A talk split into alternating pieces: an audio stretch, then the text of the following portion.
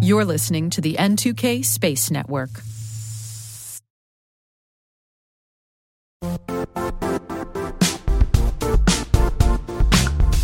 Don't struggle to align your organization's cybersecurity with business risk.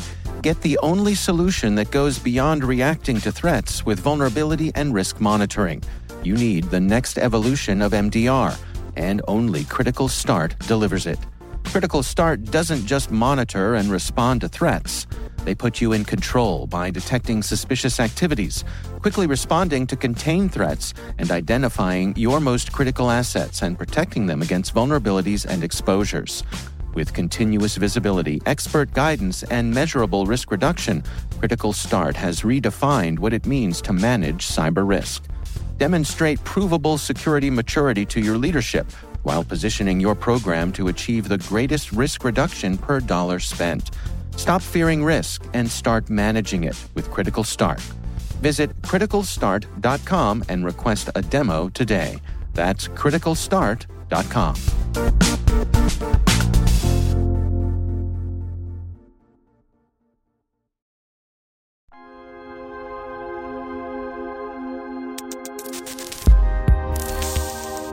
Welcome to T Minus Deep Space from N2K Networks.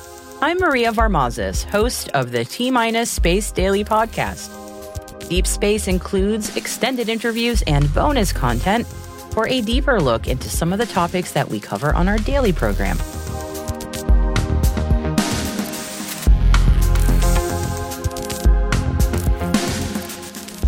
Now, when we think of port designs, we think of functionality.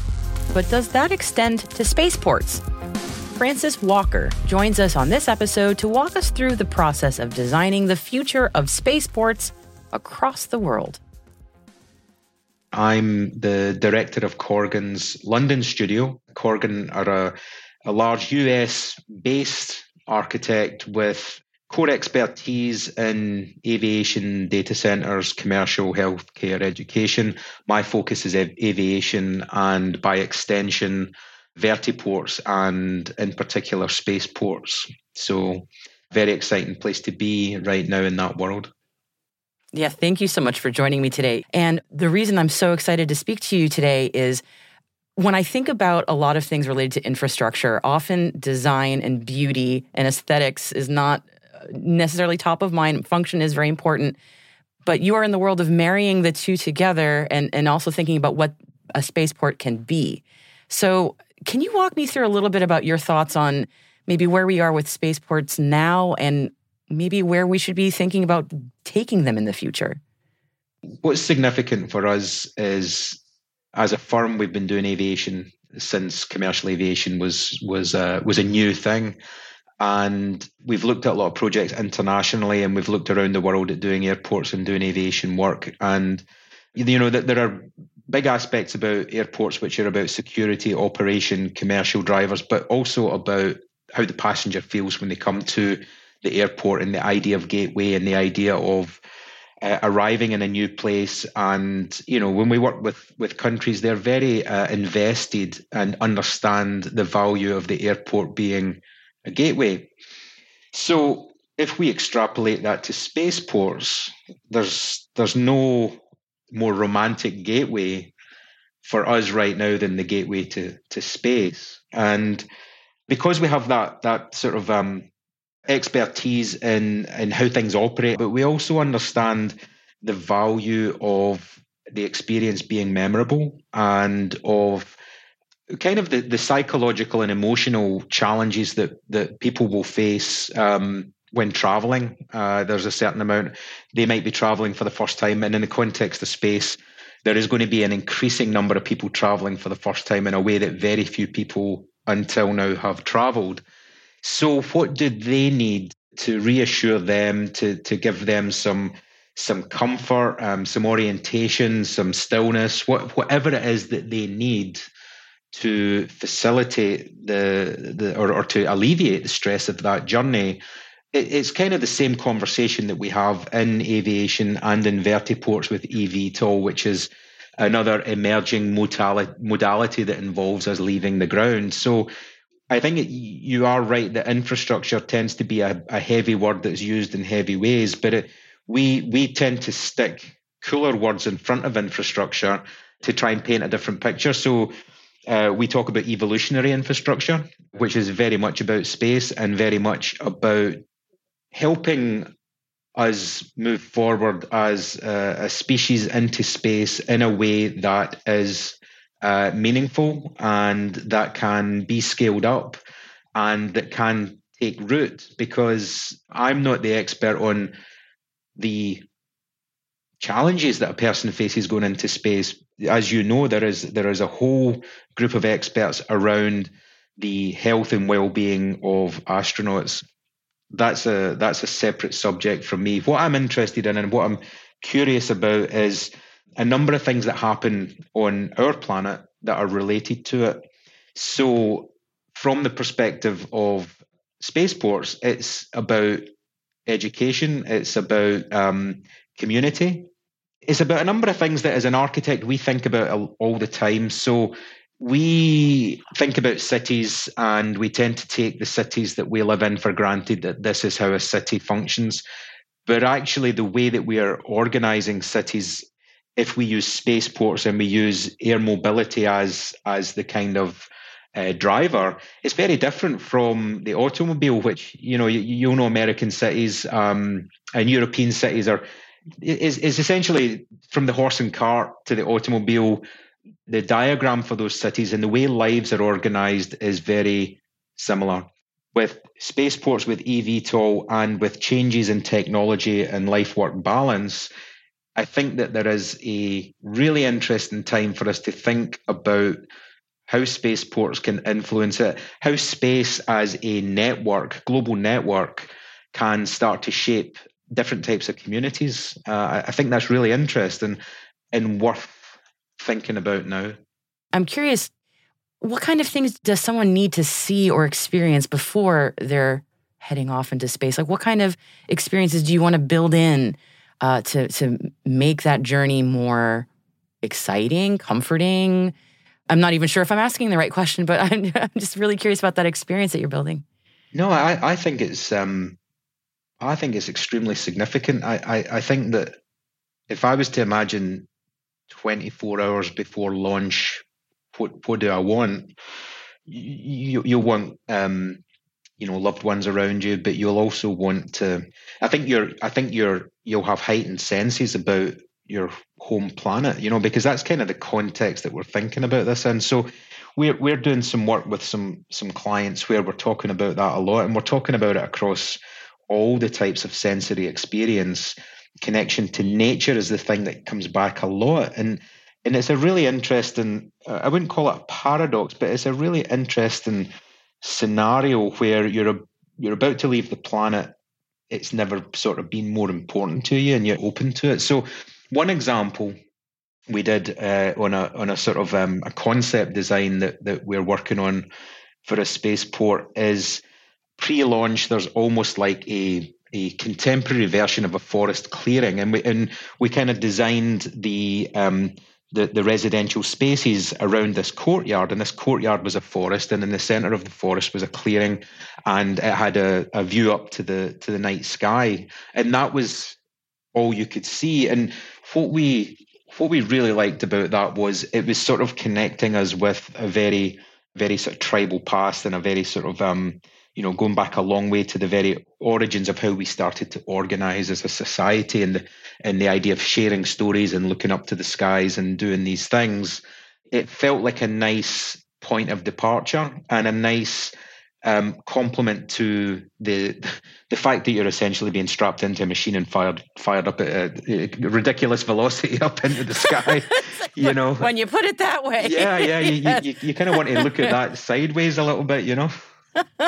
It's so fascinating to hear you describing this because I, I, for me, I've never been in a spaceport, and my only understanding, very basic as it is, of the function of spaceports, aside from what I know through my job now, is what I think of through uh, my experience in airports, what I would imagine from what I've seen on TV of you know somebody slapping up a welcome to earth poster on a wall and going like what's the analog there for space? Um, it's it's so fascinating to hear about sort of thinking about the broader human journey and taking that into building that into the spaceport. That is such a really cool concept. I am it's blowing my mind a little bit.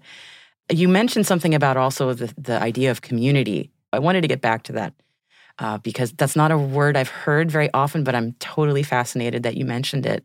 Could you speak a little bit more on what you mean about that and maybe how that weaves into your ideas there? Yeah, yeah, of course. And it's probably important for me to caveat by saying that I have friends uh, and colleagues developing spaceports um, that are uh, heavily involved in the regulatory side and the safety side and, and the risk issues, and rightly so. We, we, we need to we need to resolve those kind of parameters before we can really um, push forward and establish.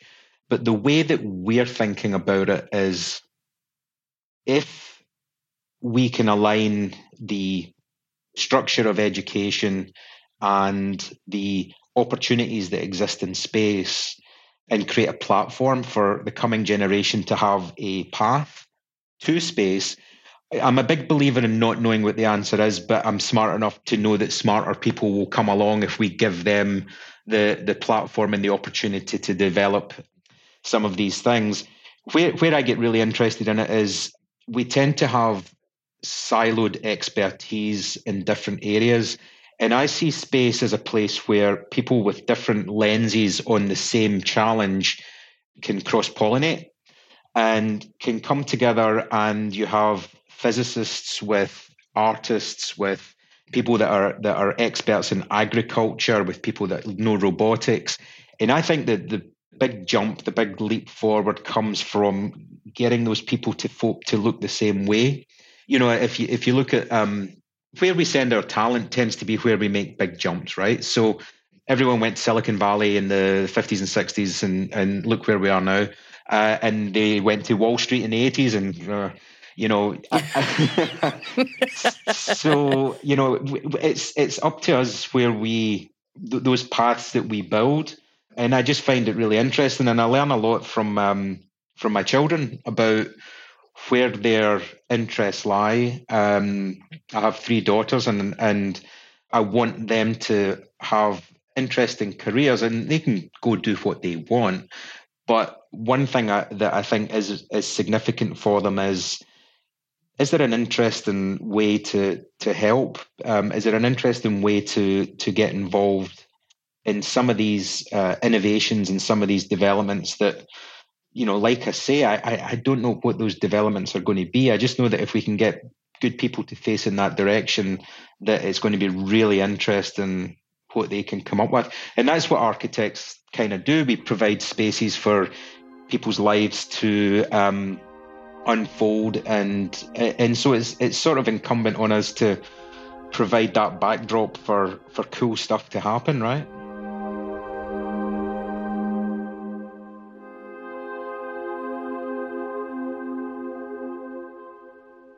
We'll be right back after this quick break.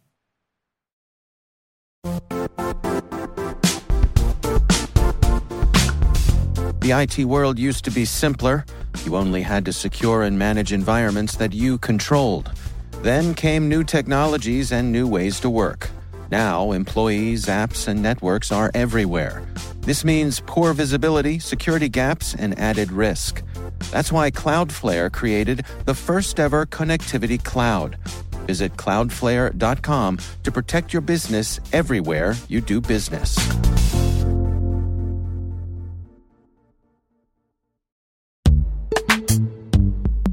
And now a word from our sponsor, Netskope. Netskope is a worldwide leader in SASE and zero trust. Its unified platform, Netskope One, provides optimized access and zero trust security for people, devices, and data anywhere they go helping customers reduce risk, accelerate performance, and get unrivaled visibility into any cloud, web, and private application activity. To learn more about how Netskope helps customers be ready for anything on their SASE journey, visit netskope.com.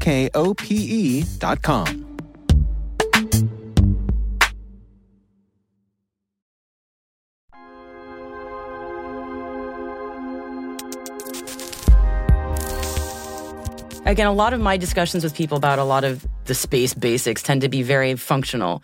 And I love hearing your vision of again, I'm going to use just the word spaceport, but I know that's not necessarily the most descriptive term here, but as a place not just where thing, you know, transit is happening, but as a place where maybe folks can gather and and and do things related to the challenges related to space or humanity's space journeys and that's a fascinating vision to me and it's it's kind of a romantic vision almost but it, it is really beautiful too it is, um, and it's sort of transposed from what we learn from uh, from aviation and from big airport projects, because because all the big successful airports at a certain point in time have become victims of their success. They've grown bigger than anyone thought they would, and they have they have great challenges with expanding further or maintaining a, a good level of service for for the passenger. Uh, and there's a number of challenges that come along because a lot of them, all of them, they didn't really think we'll get this big. We didn't really think it would go in this direction. We didn't really think that we didn't think big enough about about this this uh, thing because they were concerned with immediate needs.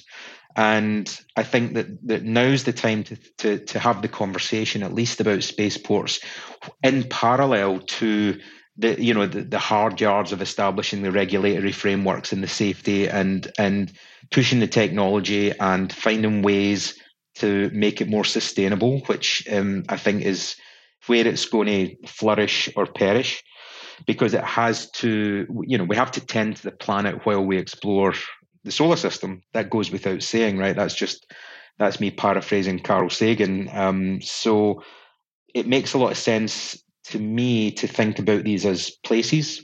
And when you think about them as places, then you start to think about them a little bit differently. We we did a really cool um, piece thinking about a spaceport over time. In sort of the narrative of the story, we build a lot of stories in house, and um, and we have an in-house team, uh, our media lab that brings these stories to life. And the idea was that the the spaceport in 2025 grows over time and generations live and work. So it starts off with a, a young couple and their grandparents by the end of this story. And one of the things that we did that was that I thought was pretty cool was, you know, all the rockets and technology that are contemporary in 25 become the monuments and the statues in, in 2080. And, and, and so you start to create your own landmarks and your own language of uh, like cities right? Cities have landmarks they have statues they have um, they have monuments and you sort of rely on them to give the city its its character. And so the idea of it becoming the living museum uh, w- was something that I think touches on the the romantic aspects that that you've picked up on. That reminds me of a very remote airport I went to in the Northern Marianas Islands on I think the island of Rota, tiny, tiny, tiny island and they had nothing. Uh, they had cut down palm trees with these propellers propped up on them, and that was just sort of part of their history. These World War II era propellers uh, from the planes, and it just uh, just happened on its own. But it was sort of like their monument row on this tiny little island. That just made me think of that. Yeah, I. What a fascinating conversation this is. Was there anything about your work on spaceports, or just maybe your philosophy on spaceport development in general, that you wanted to address before we close? What's sort of got me excited uh, right now is the the integration of a strategy for spaceports, airports, and vertiports. And not all spaceports will be launch sites. I think, to my mind, the value of them is in networks and that the networks are coordinated in a way that they provide part of the picture or they provide part of the jigsaw puzzle and things come together in one place and maybe that's where the launch site is. So so when we think when we talk about spaceports it's it's the same as airports you know. Everyone thinks airports are the same but actually they're all very different and when you get under the skin of them operationally they are extremely uh, diverse um, facilities in terms of how they operate what their priorities are etc and i think spaceports would go the same way. Um, I think that you could imagine sort of micro cities that were geared around space. And the reason I'm saying that that could happen is when you when you read what some economists say the space sector could be worth. You know, the one that catches my imagination is is if we can mine an asteroid, right? If we can bring an asteroid back, or if we can mine it in space, the geopolitics of that on Earth are quite staggering because the rare earth uh, metals that are on these asteroids eclipse what we have on the planet. Uh, and those are the things that we need for technology advancements. So if you if you take the the, the, the earth politics out of that, you create a very different scenario.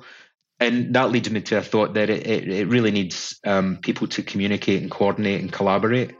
And, and I do find that the space community and the little corner of it that I'm in is very collaborative, um, very open to ideas, and and fortunately transcends the politics of, of the whole thing.